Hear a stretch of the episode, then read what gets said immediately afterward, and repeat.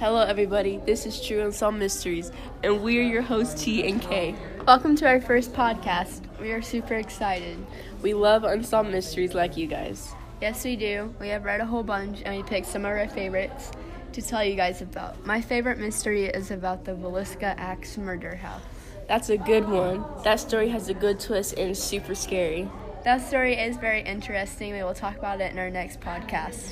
But before we get into the story, we are going to tell you guys some stuff about us so you get to know us. Our names are Miss K and Miss T. We are in junior high, next year we will be in high school, and we are making podcasts for our writing class. We laugh all the time, so we have to redo our episodes a lot. Yes, we laugh a lot. are you? Are you scared to go to high school next year? No, not really. Are you? A little, but I'm also kind of excited. Are you doing any sports in high school? Yes, I'm cheering. Are you going to do track? I don't know. This year was a little rough. Our emails are warcam2310 at wcstudent.org and ROSTKA2350 at in case WCstudent.org. you want to contact us. We are doing this podcast because everybody loves a good mystery.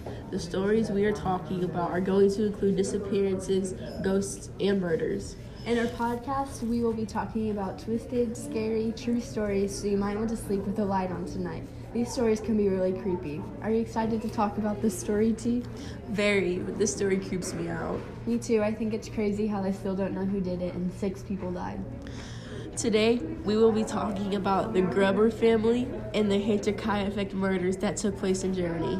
Even though over 100 suspects were interviewed, an official suspect hasn't been named. This story makes me want to stay far away from Germany. The murders happened in the early 1920s and it is still unsolved. That's crazy. What's the scariest thing that's happened to you, T? I was left in the mall once and I couldn't find anybody. I got really scared, but nothing this scary has ever happened to me. I don't think anything this scary has ever happened to me either. Even the name of this story is creepy. This story is my favorite and I'm so excited to tell you guys about it. We will be right back.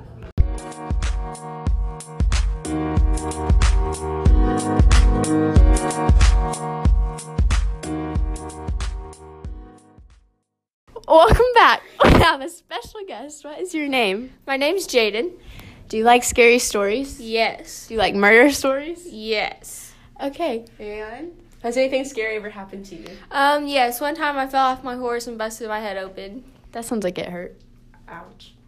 Um, have you ever heard of the Hinterkaifeck murders? Uh, no, I haven't. Try Well, to guess what it was.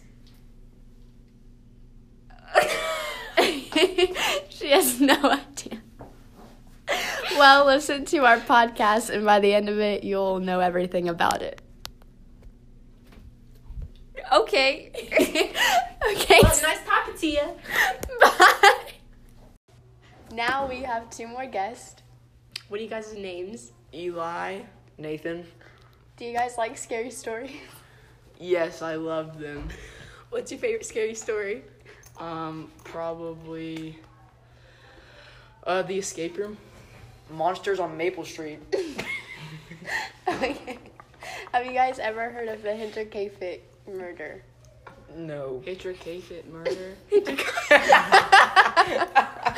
Hinterkaifeck. I said it wrong. Hitchcock effect murders. um, no, I've never heard of that. Nope. What do you think it is? Murders of a Mickey Micaiah. um, I think it's like a serial killer. It's about a serial killer. Yeah. Listen to this podcast, and you'll learn more about it. Okay. Bye, guys.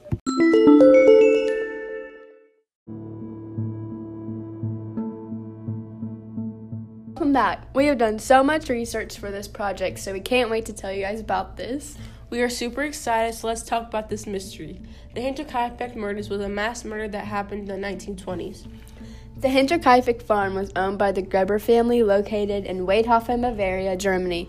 Let's talk about the Greber family.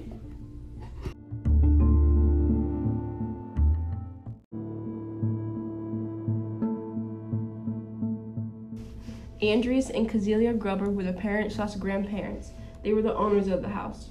Victoria was their widowed daughter. Her husband died in World War One, and she had two children named Cazilia and Joseph, who also lived in the house. The family had a maid named Mary who lived in the house as well. The Grubber family was kind of quiet and avoided a lot of interactions with people. The Grubber family was also disliked by a lot of people because of their money, so they had a lot of enemies. Now let's talk about the house. The family's previous maid had quit because she thought the house and farm were haunted. She thought it was haunted because she heard footsteps in the attic and she felt watched. The farm was on a flat farmland, isolated by trees. That sounds like a creepy place to live. I would not want to live there.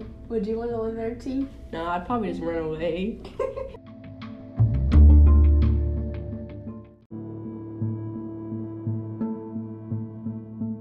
was a large stone structure. When I picture that in my head, it looks creepy. I don't know how they could live there. The family heard footsteps in the attic, and the maid had trouble sleeping because of the noise. I would not stay in that house. If I heard someone in the attic,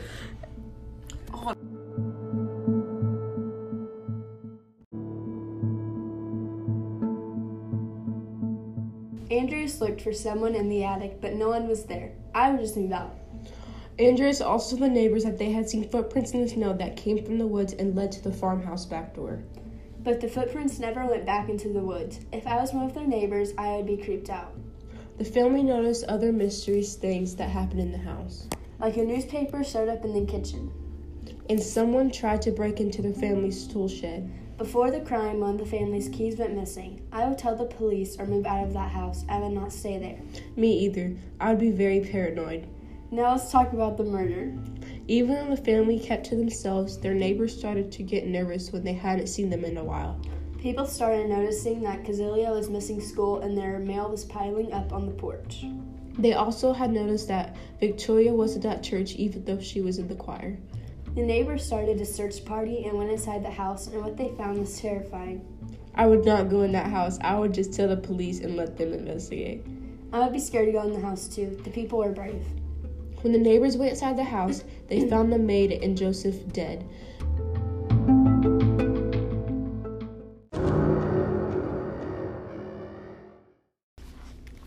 The maid died only a few hours after joining the job. Murder lured the other family members into the barn and killed them there. The intruder covered them in hay.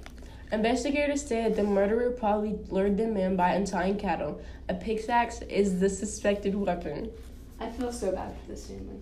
I think it's crazy how they still don't know who the murderer was. All the family members had shattered skulls. Those poor kids. One of the kids, Cazelia, was the last one to die. She was so scared she ripped out her own hair. She could have she could have survived if they found them sooner, but she didn't. What?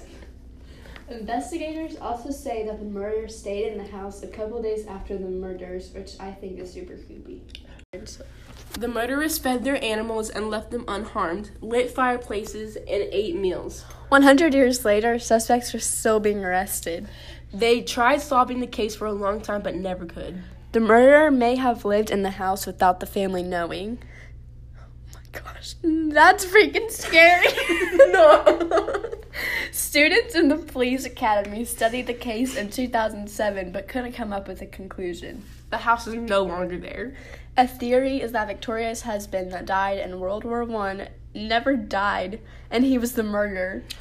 I totally disagree with that. Me too. Another theory is that ghosts killed them because one of the maids had said she thought the place was haunted. There is a memorial where the house used to be. That's it for the Hendrick K. Pickman murder mystery. I hope you guys enjoyed that story. Did that story creep you out, Kay? Yeah, a little. It scares me every time I talk about it. That story is so creepy. I hope we didn't freak you guys out too much. I know it freaked me out when I learned about it. Something else that happened is the daughter Kazilia um, survived, they think, two hours after being hurt. So that's why she ripped out her hair because she was so scared.